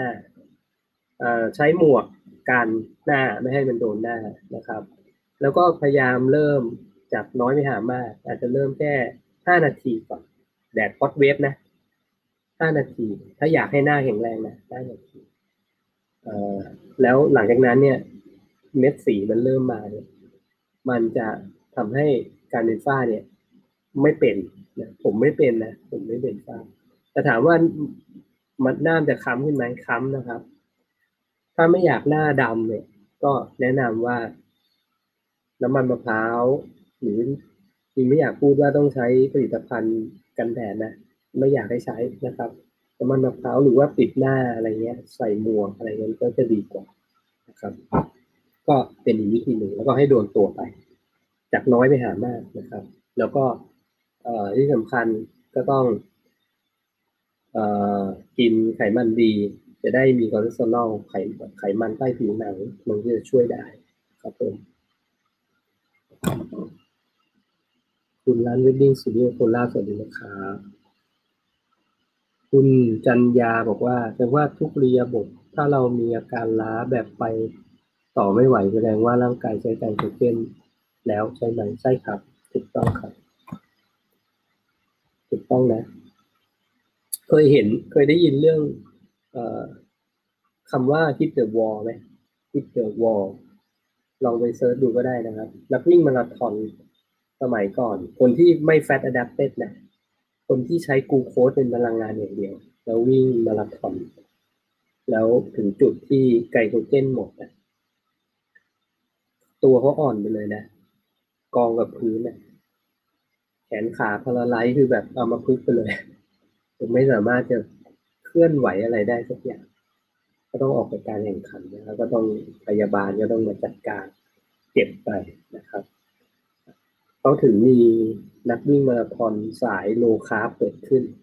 เปลี่ยนตัวเองให้ใช้ไขมันเป็นพลังงานถังเก็บไกลโคเจนเนี่ยอย่างผมเนี่ย หนึ่งพันหกร้อย กิโลแคลอรี่นั่นคือแม็กซิมัมที่ผมจะเก็บได้เป็นตาลนะแต่ผมมีไขมันในตัวเห็นตัวเล็กๆลีนๆแบบนี้ก็มีเป็นแสนกิโลแคลอรี่นะครับมีเป็นแสนกิโลแคลอรี่แสนกิโลแคลอรี่กับ หนึ่งพันหกร้อย กิโลแคลอรี่ถ้าผมฝึกตัวเองให้ผมใช้ไขมันตัวเองได้ผมไม่จำเป็นต้องกินคาร์โบไฮเดรตเลยก็ได้นะอันนี้คือมองในมุมพลังงานที่ที่ available นะครับแต่ตอนนี้ผมจะเล่าให้ฟังว่าเอ่อผมก็จะมีการใช้คาร์บมาเป็นซัพพลีเมนต์ถูกไหมคือผมมองคาร์บเป็นซัพพลีเมนต์ผมอะผมจะใช้คือจะฟิลอัพ หนึ่งพันหกร้อย กิโลแคลอรี่ของไกลโคเจนในร่างกายโดยเฉพาะในกล้ามเนื้อเพื่ออะไรจุดประสงค์เดียวคือผมอยากเพิ่มกล้ามเนื้อเพราะฉะนั้นผมต้องการไกลโคเจนถังไกลโคเจนที่เต็มในแต่ละบอดี้พาร์ทกล้ามเนื้อทุกอันโดยเฉพาะอันที่ผมจะต้องไปมีโปรแกรมไปออกกำลังกายเพื่อที่จะทำให้ยกได้หนักขึ้นยกได้นานขึ้นอินเทนซิตี้มากขึ้นโหลดเยอะขึ้นแล้วก็ใช้ให้หมดไปเลยนะครับอันนี้คือจุดประสงค์เดียวที่ผมที่ผมใช้คาร์โบไฮเดรตตอนนี้นะก็คือเรื่องของตัวโฟร์แมนนะครับเท่านั้นเองนะอย่างที่บอกถ้าคุณไม่ได้แบบมีจุดประสงค์ทางด้านการกีฬาคืออาจจะเป็นคนที่ไม่ได้ออก กำลังกายหนักอะคาร์ดิโออย่างเดียวอะไรแบบเนี้ยไกลโคเจนคุณมันจะไม่พร่องเยอะหรอกนะครับมันจะไม่พร่องเยอะตอนนั้นก็ไม่มีเหตุผลที่จะกินให้มันล้นแล้วไปเก็บเป็นไขมันนะเพราะงั้นถ้ามันล้นแล้วเก็บเป็นไขมันคุณก็ต้องเป็นคาร์ดิโอเพิ่มเพราะคาร์ดิโอไม่ได้เบิร์นไกลโคเจนเยอะเท่าไหร่นะครับยกเว้นคุณจะเล่นเป็นฮิตคาร์ดิโออะไรแบบนี้นะหรือเวทเทรนนิ่งพวกนั้นมันก็จะสามารถที่จะเบิร์นตัวไกลโคเจนได้นะครับ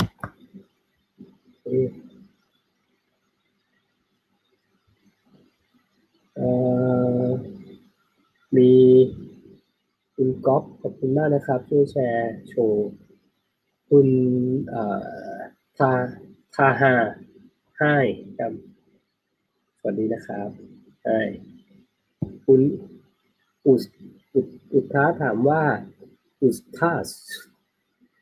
ใช่ไหมผมพูดผิดเปล่าโทษทีจะรู้ได้ยังไงว่ากินคาร์บเกินครับก็ง่ายๆนะครับถ้าเกิดกินเกินเนี่ยมันก็จะสปิลโอเวอร์เก็บเป็นไขมันดูในกระจกก็ได้ครับมันก็จะอ้วนขึ้นนะมันก็จะอ้วนขึ้นนะครับหรือว่าบวมขึ้นนะอันนี้คือในกรณีที่คือผมเนี่ยต้องต้องบอกว่าถ้าเกิดอ้วนมากๆเนี่ยผมพูดไปแล้วนะถ้าอ้วนมากๆเนี่ยมันมองไม่ออกหรอกอ้วนมากๆเนี่ยไม่ควรกินคาร์บเยอะจบเนาะแต่ถ้าเกิดคุณลีนลงมาได้ในเลเวลอาจจะถือว่าลีนในในเพศของคุณเนี่ยอย่างผม สิบเปอร์เซ็นต์ สิบสองเปอร์เซ็นต์ หรือ สิบห้าเปอร์เซ็นต์ ก็แล้วแต่นะผมว่าเอ่อ body fat เปอร์เซ็นต์ประมาณเนี่ยมันมองกระจกปุ๊บมันจะรู้ว่าเฮ้ยตรงนี้เริ่มเริ่มบวมขึ้นนะเริ่มอ้วนขึ้นนิดนึงนะเริ่มมีไขมัน lower back เพิ่มขึ้นอะไรเงี้ยเมื่อเราจะรู้ว่าเฮ้ยเราเริ่มที่จะกินคาร์บเยอะเกินไปนะคือบางทีกินเกินมื้อสองมื้อไม่รู้เรื่องหรอกแต่ถ้าเกิดกินเกินสักอาทิตย์นึงติดกันเนี่ยหรือสี่วันติดกันเนี่ยคือแล้วแต่คนนะครับแล้วแต่คนเอ่อก็ก็ต้องดูจากกระจกนะดูจากน้ำหนักก็ได้น้ำหนักขึ้นไขมันสะสมขึ้นพวกเนี้ยนะครับอย่างประสบการณ์ส่วนตัวคือในบางถ้าเกิดคุณลีนมากๆแล้วคุณต้องการกินคาร์โบไฮเดรตเข้าไปเพื่อที่จะฟิลกล้ามเนื้อให้มันดูเต็มเนี่ยอย่างเป็นเทคนิคของนักเพาะกายเนี่ยนะครับกินกินเข้าไปเยอะมากเลยอีกวันลีนขึ้นอันนี้ก็มีนะมันก็จะเป็นเฉพาะสำหรับคนที่เขาจะไปประกวดนะครับเพราะฉะนั้นถามว่าเอ้ยพวกประกวดเนี่ยโหกินรู้ไหมพวกที่ไปมิสเตอร์โอลิมเปียผมฟังพอดแคสต์ของพวกนี้เยอะคาร์บโหลดเขาก่อนวันแข่งกินวันละพันกิโลพันกรัมพันกรัมเป็นคาร์บนะพันกรัมเป็นคาร์บก็คือสี่พันกิโลแคลอรี่ในหนึ่งวันเป็นคาร์โบไฮเดรตและอีกวันหนึ่งนี่เทรดเด็ดเลยคือแบบลีนสุดๆแบบพวกแชมป์แชมป์โลกเขากินกันประมาณนั้นนะพันกรัมของคาร์โบไฮเดรตอย่างเยอะนะครับคุณโรฮิตถามว่า where are you from I'm from Thailand อยู่ฝรั่งด้วย hello hello ยังอยู่ไหมก็ welcome คุณโรฮิตมีคำถามไหมครับคุณจุฑามาศบอกว่าสวัสดีค่ะพี่หนึ่งสวัสดีนะครับก็วันนี้เนาะไม่มีใครมีคำถามเอ่อไม่รู้ว่างงกันหรือเปล่านะครับแต่อย่างสิ่งที่อยากจะบอกคือว่าคุณกินแค่ไหนจะพอดีเนี่ยคุณกินเท่ากับถังที่คุณเหลือนะถ้าถังไกลโคเจนคุณเต็มอยู่แล้วเนี่ยคุณไม่จำเป็นต้องเติมเข้าไปให้มันล้นนะครับไม่จำเป็นต้องเติมเข้าไปให้มันล้นแล้วอย่างที่บอกว่าปัจจัยต่างๆเนี่ยที่พูดให้ฟังเนี่ยบอดี้ไทป์ของคุณเป็นยังไงสภาพร่างกายปัจจุบันของคุณเป็นยังไงอ้วนผอมมีโรคร้ายไหมนะมีเป็นเบาหวานความดันอะไรพวกนี้ไหมมันกำหนดได้ง่ายๆเลยถ้าเป็นเนี่ยไม่ไม่ต้องกินเยอะนะอายุนะถ้ายิ่งแก่เนี่ยก็ต้องยิ่งกิน กินแป้งน้ำตาลให้น้อยลงนะครับถ้าไม่โดนแดดเนี่ยอย่างที่สี่นะไม่โดนแดดหรือว่ากินกินคาร์โบไฮเดรตนอกฤดูกาลเนี่ยโดยเฉพาะผลไม้เนี่ยก็ไม่ควรกินถ้าไม่โดนแดดก็ไม่ควรกินนะครับ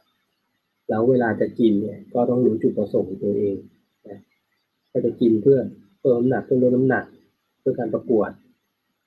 เพื่อสร้างกล้ามอะไรเนี้ยก็ผมคิดว่าคนที่ที่ที่เป็นเอ่อจะสร้างกล้ามหรือหรือมี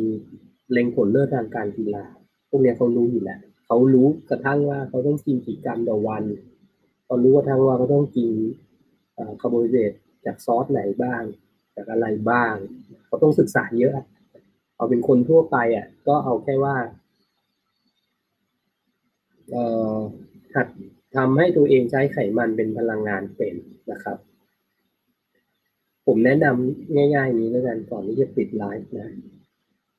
ถ้ามากินคีโตโลคาร์บเพื่ออยากจะลดน้ำหนักเพื่ออยากจะรีเซ็ตร่างกายให้ใช้ไขมันเป็นพลังงานเป็นนะครับทำไปเลยทำไปเลยทำ ไอ เอฟ ก็ได้กินโลคาร์บก็ได้กินคีโตก็ได้นะทำไปเลยทำจนร่างกายเนี่ยเริ่มจะเข้าโหมดคีโตซิสแต่คนที่เริ่มเข้าโหมดคีโตซิสไม่ได้หมายความว่าใช้ไขมันเป็นพลังงานเป็นนะบางทีคีโตนมันผลิตออกมาแหละแต่ก็ยังใช้ไม่เป็นมันถึงฉี่เป็นสีม่วงไงมันถึงมีกลิ่นคีโตนแบบรุนแรงอะไรในช่วงแรกนะรุดผ่านคีโตฟลูเรียบร้อยสร้างคีโตนได้เรียบร้อยผ่านคีโตฟลูก็เริ่มจะอะแดปต์แล้วนะเริ่มที่จะเอ้ยร่างกายมันรู้แล้วต้องใช้แหล่งพลังงานเป็นเป็นคีโตนตอนนี้เนี่ยเวลาจะใช้เวลาหนึ่งเดือนสองเดือนสามเดือนนะครับก็ถึงเวลาที่ต้องเรียนรู้การใช้คาร์โบไฮเดรตนะคนที่ถึงจุดตรงนั้นเนี่ยแฟตอะแดปเต็ดเลยผมคิดว่าไกลถังไกลโคเจนคุณเนี่ยร่องไม่เต็มหรอกเพราะคุณโลคาร์บมาสักระยะเวลายาวนานจนร่างกายมันถูกฟอร์สอ่ะถูกฟอร์สให้ให้ใช้คีโตนเพราะฉะนั้นถังไกลโคเจนคุณจะไม่เต็มแต่ไม่ได้เป็นศูนย์นะอย่างที่ผมบอกมันจะมีเทรชโฮลด์อันหนึ่งของร่างกายอยู่มันไม่ยอมให้เป็นศูนย์แน่นอนนะครับคนที่ใช้ร่างกายใช้คีโตนเป็นอย่างน้อยเอ่อร่างกายจะสามารถเอาไตรกลีเซอไรด์หรือไขมันสะสมในร่างกายไปใช้เป็นพลังงานแล้วส่วนหนึ่งเนี่ยแบ็คโบนของมันเนี่ยไกลโซลอลเนี่ยมันก็จะถูก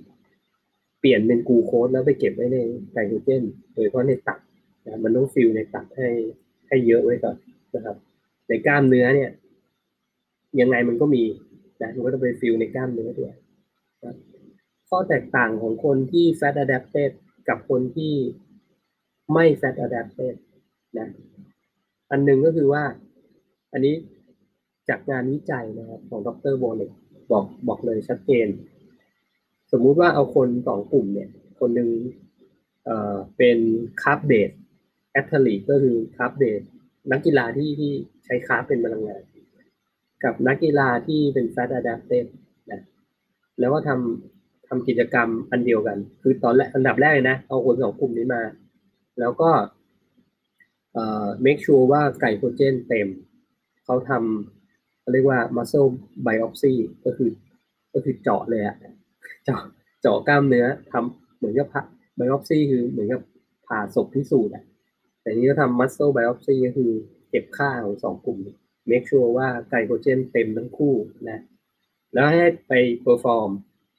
exercise เหมือนกันจำไม่ได้ว่า exercise อะไรนะแต่ว่าแบบ hard อะแบบเบิร์นแบบเบิร์นไกลโคเจนสุดๆอะสปรินต์หรืออะไรเงี้ยสามชั่วโมงประมาณนั้นนะปรากฏว่าพอหลังจากจบ exercise ทำ muscle biopsy ทีหนึ่งเพื่อดูระดับของไกลโคเจนนะครับเพราะพบว่าคนที่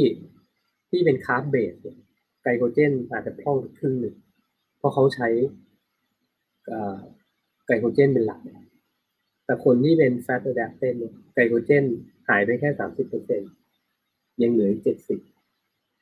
ข้อสรุปของงานวิจัยคือว่าคนที่ fat adapted แบบเขาจะเขาจะ ใช้ เขาเรียกว่า preserve ไกลโคเจนได้เก่งกว่า เพราะว่าพาร์ทหนึ่งเราเอาพลังงานจากจากไขมันมาใช้ได้นะเพราะนั้นเวลาเวลาจะเติมกลับเข้าไปเนี่ยคนที่เป็นคาร์บเบสต้องเติมไกลคาร์โบไฮเดรตเยอะกว่าคนที่เป็นแฟตอะแดปเต็ดหรือว่าใช้ไขมันเป็นหลักเนี่ยเติมนิดเดียวก็เต็มแล้วเพราะนั้นอย่างผมเองเนี่ยถ้าผมจะเติมอ่ะผมไม่ต้องเติมเยอะผมเติมแค่นิดเดียวก็เต็มแล้วนะครับอันนี้ก็จะเป็นในมุมงานวิจัยนะแล้วผมก็ลองกับตัวเองอ่ะคือผมจะไปแบ่งกินแบบแบบนักกีฬาทั่วๆไปไม่ได้หรอกนะครับที่ผมฟังพอดแคสต์ต่างประเทศที่เป็นแนวเพาะกายเขาก็มีนะคนที่เขาเป็นเอ่อกินคีโตและเป็นนักเพาะกายเขาไม่ต้องคาร์บโหลดเยอะเขาคาร์บโหลดแบบค่อยๆโหลดต่างกับคนที่เป็นคาร์บเบสพวกนั้นนี่อย่างที่ผมบอกอะโหลดคาร์บวันละพันกรัมอะกินน้ำตาลพันกรัมถึงจะเอาอยู่แถมต้องฉีดอินซูลินด้วย ฉีดอินซูลินช่วยแต่เราไม่ต้องเพราะเราอินซูลินเซนซิทิวิตี้เราดีนะครับก็กินเท่าที่เท่าที่มันจำเป็นเท่าที่มันกลับไปเก็บได้นะแล้วมันก็เก็บได้ทันทีเพราะเราไม่ดื้ออินซูลินนะครับอะไรประมาณนี้นะแชร์ให้ฟังนะก็เป็นความรู้เล็กๆน้อยๆที่ผมรู้มาแล้วก็เอามาใช้กับตัวเองนะครับก็ประมาณนี้เนาะมันดีถามว่าที่หนึ่งหนูอ้วนขึ้นจากการกิน ยี่สิบทับสี่ กลับมากิน สิบหกทับแปด คือปกติใช่ไหมครับปกติครับปกติครับอย่าเรียกว่าอ้วนขึ้นเลยคุณมันดีเพราะว่าเอ่อเพิ่งเริ่มนะอย่างที่ผมบอกแหละคือถ้าเกิดเราเรากินเขาเรียกว่าทำไอเอฟเยอะเกินไปทำทุกวันอย่างเงี้ยกินมื้อเดียวทุกวันไปเรื่อยๆเนี่ยมันจะถึงจุดที่เรียกว่าร่างกายมันมันอาจจะอยู่ในขั้น starvation หมดนะกินอะไรเข้าไปมันก็เก็บเพราะฉะนั้น long term มันไม่ดีแน่นอนนะครับสารอาหารได้ไม่ครบแล้วก็ทำอาจจะทำให้อ้วนขึ้นได้ง่ายนะเพราะฉะนั้นเราต้องไซคลิกมันนะครับในการทำ ไอ เอฟเพราะฉะนั้นการทำกลับมาทำสิบหก แปด สิบแปด หกบ้างอย่างเงี้ยกินสองมื้อบ้างสามมื้อบ้างมันดีกว่านะครับเพราะฉะนั้นช่วงแรกในการเปลี่ยนวิธีไม่ว่าจะเป็นจากวิธีไหนไปวิธีไหนเนี่ยมันก็จะทำให้น้ำหนักเด้งขึ้นได้นี่เป็นเรื่องปกตินะครับผมแต่ลองลองเทอมผมว่าดีกว่าแน่นอนนะพวกนั้นที่ถามว่าเราต้องปล่อยให้ร่างกายชินกับการกินสิบหก แปดพอร่างกายดีจะกลับมาดีได้เหมือนเดิมไหมครับได้แน่นอนครับและแนะนำด้วยว่าควรจะทำอย่างนั้นนะครับทำอย่างนั้นเนาะจากเฟซนะครับคุณร้านเวดดิ้งสตูดิโอโคราชบอกว่าตอนนี้ชอบแสงแดดมากกว่าเห็นแดดวิ่งไล่ใส่เลยใช่ครับเหมือนกันที่หนึ่งบอกทีทำไงพวกรูขุมขนบนหนังหน้าเราจะเล็กลงครับพี่อ๋อโอ้ก็ผมจะใช้พวกเอ่อสเต็มเซลล์เซรั่มนะครับแล้วก็ผมก็จะมีเดย์ครีมไนท์ครีมในการที่จะดูแลผิวหน้านะคือคือพวกนี้มันจะมันจะต้องทำให้เอ่อเขาเรียกว่าใช้คำว่า rejuvenation นะคือการที่เราจะอ่อนเยาว์ขึ้นเนี่ยมันต้องสลัดหนังหนังที่มันเสียหายออกไปก่อนแล้วมันก็จะโตขึ้นมาใหม่เกิดขึ้นมาใหม่เหมือนเราได้เหมือนตอนเราเป็นวัยรุ่นน่ะเราเริ่มเป็นวัยรุ่นเนี้ยหนังเราจะเป็นอย่างนั้นแต่การที่จะทำให้ให้มันสลัดผิวแล้วเป็นหนังแบบที่เป็นวัยรุ่นเกิดขึ้นเนี่ยมันก็ต้องถ้าอายุเยอะเนี่ยมันต้องทำหลายอย่างมันต้องดูแลค่อนข้างเยอะนะครับแบบไม่สัญญกรรมนะไอ้พวกฟิลเลอร์ร้อยไหมโบท็อกซ์อะไรผมไม่ทำนะครับไม่แนะนำด้วยนะอันนั้นหน้ายิ่งพังนะครับคุณแมนดี้บอกขอบคุณที่พี่หนึ่งกำลังใจมาเลยค่ะโอ้ผมเป็นกำลังใจให้คุณแมนดี้เป็นที่นะครับก็ผมว่าดีกว่าแหละอย่างที่เราคุยกันนะผมก็จะคุยคุณแมนดี้เอ่อ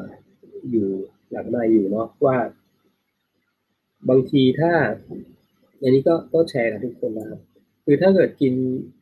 one meal a day เนี่ยกิน one meal a day ทุกวันทำฟาสติ้งยี่สิบสี่ สามสิบหก เจ็ดสิบสองชั่วโมงทุกเดือนอย่างเงี้ยมันจะทำให้ร่างกายแย่ลงนะในความคิดของผมนะถ้าคุณไม่ได้เป็นคนป่วยนะครับบางทีไอ้ไอ้วิธีทำแบบนั้นมันเหมาะกับคนป่วยๆมากๆนะครับมันก็จะช่วยร่างกายเขาให้มันให้มันอยู่ได้นานขึ้นแต่ถ้าเป็นคนปกติสามัญธรรมดาเนี่ย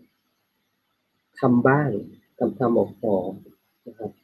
คนกินคีโตโลคาร์บก็เหมือนกันก็ต้องกลับไปกินแป้งเป็นไซคลิกบ้างนะครับเป็นมื้ออาทิตย์ละมื้ออย่างเงี้ยได้ไกด์ไลน์ไว้ง่ายๆอาทิตย์ละมื้อที่จะกินแป้งน้ำตาลกลับเข้าไปจะกินสิ่งที่ตัวเองอยากกินอะไรแบบเนี้ยนะครับมันไม่ได้ถือว่าเยอะไปนะก็อยากให้ไซคลิกแบบนี้นะครับถ้าจะให้ดีก็คือถ้าถ้า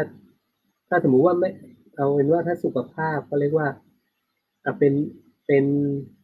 เบาหวานความดันโรคร้ายอันนี้ผมไม่แนะนำอาจจะคือถ้าจะกินต้องแบบเป็นกู๊ดคาร์บอะเวลี่กู๊ดคาร์บแล้วไม่ได้เยอะอะไรเงี้ยกินแบบเพื่อรับรสอะไรเงี้ยอันนี้น่าจะปลอดภัยนะครับแต่ถ้าคนสุขภาพดีปกติหรือว่าอะแดปร่างกายอะแดปไปแล้วทำคีโตเจนิกไดเอททำโลคาร์บมามากกว่าสามเดือนครึ่งปีอย่างเงี้ยนะก็เอ่อกินอาทิตย์ละมื้อเนี่ยปลอดภัยนะครับแล้วก็แนะนำให้กินด้วยเนาะประมาณนี้นะครับตอนนี้ใช้เวลาไปเท่าไหร่นะเนี่ยอู้ชั่วโมงยี่สิบเอ็ดนาทีถือเยอะเนาะถือเยอะก็เอ่อตอนนี้ไม่มีคำถามเพิ่มเนาะก็ถือว่าถ้าเกิดใครมาฟังย้อนหลังแล้วมีคำถามสามารถถามมาได้นะครับแล้วก็ในในคอมเมนต์ในช่องทางต่างๆนะผมก็จะพยายามมาตอบนะครับก็ถือว่าวันนี้น่าจะมีประโยชน์เนาะถ้าเกิดใครใครอยากรู้ว่ากินแค่ไหนจะพอดีนะครับก็สามารถที่จะลองเอาไปใช้ได้นะโดยที่ต้องคำนึงถึงปัจจัยต่างๆที่ผมพูดไปแล้วนะครับผมคุณแมนดี้บอกขอบคุณที่หนึ่งมากค่ะขอบคุณนะครับที่ให้กำลังใจนะ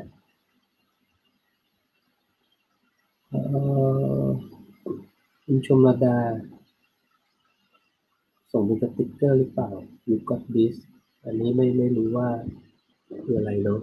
อ๋อขอบคุณค่ะขอบคุณนะครับขอบคุณนะครับจาก YouTube นะก็ประมาณนี้นะครับเดี๋ยวคราวหน้าจะจะเอ่อมาคุยเรื่องอื่นที่น่าสนใจนะหรือใครอยากให้คุยอะไรเนี่ยพิมพ์เอาไว้ให้ผมนิดหนึ่งนะครับเพราะวันนี้สรุปเลยกินเท่าไหร่เนี่ยดีก็คือเท่าที่คุณมีถังไกลโคเจนเหลือนะก็ลองกลับไปฟังย้อนดูกันผมพูดไปค่อนข้างเยอะแล้วแหละถ้ามีคำถามอะไรเพิ่มเติมพิมพ์เอาไว้ได้นะครับก็สำหรับวันนี้จะใช้เวลาเยอะแล้วแหละขอบคุณทุกท่านที่ติดตามรับชมรับฟังนะครับทั้งทางพอดแคสต์แล้วก็ทางทุกช่องทางที่ติดต่อเข้ามานะครับขอขอบคุณมากแล้วโอกาสหน้าเรามาคุยกันใหม่นะครับสวัสดีครับ